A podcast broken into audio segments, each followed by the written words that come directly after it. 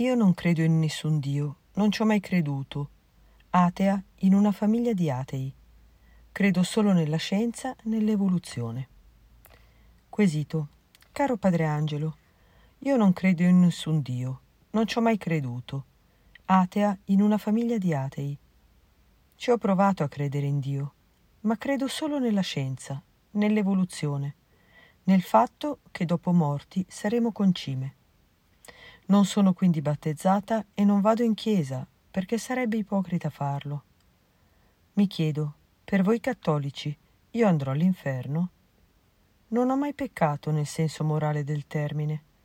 Mi considero una brava persona, con i miei difetti, ovvio, ma aiuto il prossimo, voglio bene alla mia famiglia, sono fedele, lavoro e studio e cerco di portare allegria alle persone che non ce l'hanno solo che faccio tutto questo in nome dell'essere umano e non di Dio. Se Dio esistesse, mi invierebbe all'inferno solo perché ho scelto di non credere in Lui? Risposta del sacerdote. Carissima, in un primo tempo volevo risponderti così. Perché ti poni queste domande se non credi? Non è tempo perso? Dovrei stare al tuo gioco perché tu possa ritorcere la risposta contro quelli che credono? Ma poi mi son detto, anche se per lei la risposta fosse inutile, non sarebbe inutile invece per i nostri visitatori.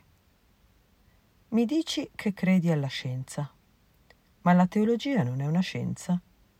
La filosofia non è una scienza? Solo ciò che dice 2 più 2 fa 4 è scienza? Solo la matematica, e cioè astrarre da tutte le altre caratteristiche della realtà per esaminare solo l'aspetto quantitativo è scienza? Non lo è anche un altro modo di astrarre dalla realtà materiale qual è quello del ragionamento secondo la logica?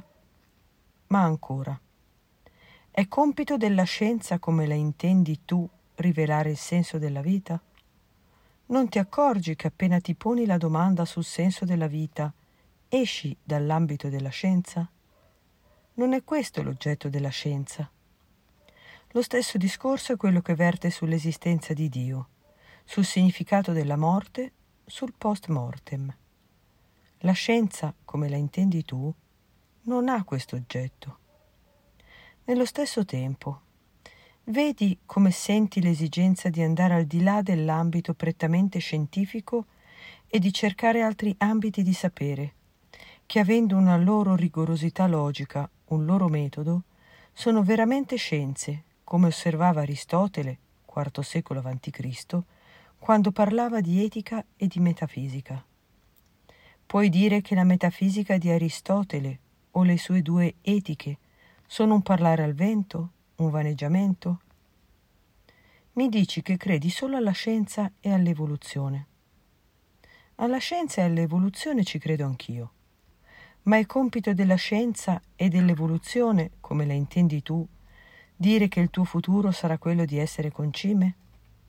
Intanto, che grande dignità ti svela la tua scienza quando ti dice diventerai concime.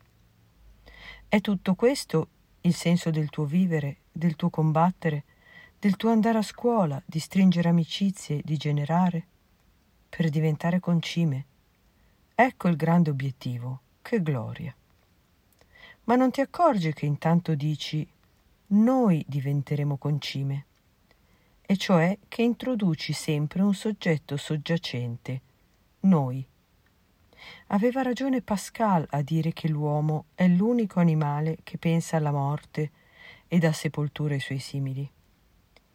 Mi dici che hai provato a credere in Dio. Quale Dio? Quello costruito dalla tua mente? Sei sicura che sia Dio? Il Concilio Vaticano II, parlando degli atei, dice Altri si creano una tale rappresentazione di Dio che, respingendolo, rifiutano un Dio che non è affatto quello del Vangelo. Così in Gaudium et Spes 19. Un ateo cresciuto in una famiglia atea, che non aveva mai provato, come dici tu, a credere in Dio, e che non aveva mai messo piede in chiesa, non battezzato, il grande giornalista André Frossard, a metà degli anni 70 del secolo scorso ha scritto un libro intitolato così Dio esiste, io l'ho incontrato. Di fatto l'ha incontrato non perché se l'ha inventato o immaginato, ma perché gli è venuto incontro e la sua luce l'ha abbagliato. Non vado oltre, altrimenti i visitatori, vedendo troppo lunga la risposta, la tralascerebbero per tempi migliori. Mi limito a dire ma che domanda è? Dio invia all'inferno uno che non crede? Mi viene da dire, che concetto ti sei fatto di Dio? Il minimo che si possa dire non è il Dio cristiano. Con questo non voglio dire che l'inferno non esista. Esiste, perché tanti di fatto lo scelgono. Ma l'inferno non è una creazione di Dio. Se lo preparano direttamente o indirettamente, con le loro scelte e con i loro fatti gli uomini. Questa è la risposta cristiana. Intanto mi permetto di ricordare quale sia la dignità dell'uomo rivelata da altre scienze che non sono quelle matematiche.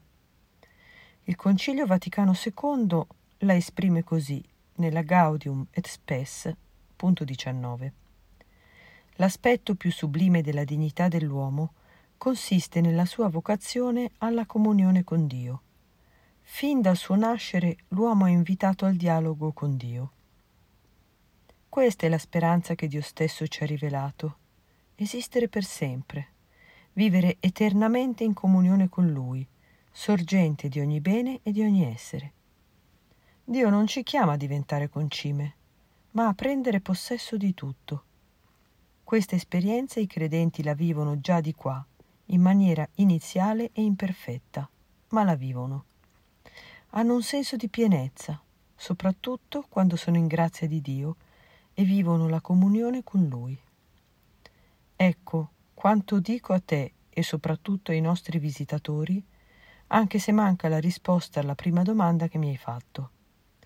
Per questo mi permetto di dare due indicazioni scritturistiche Lettere ai Romani capitolo 1 versetti da 20 a 21 e Lettera agli Ebrei capitolo 11 versetto 6. Ti auguro ogni bene, soprattutto di non diventare semplicemente concime. Gli uomini, tutti noi, abbiamo bisogno di altro da te. Padre Angelo.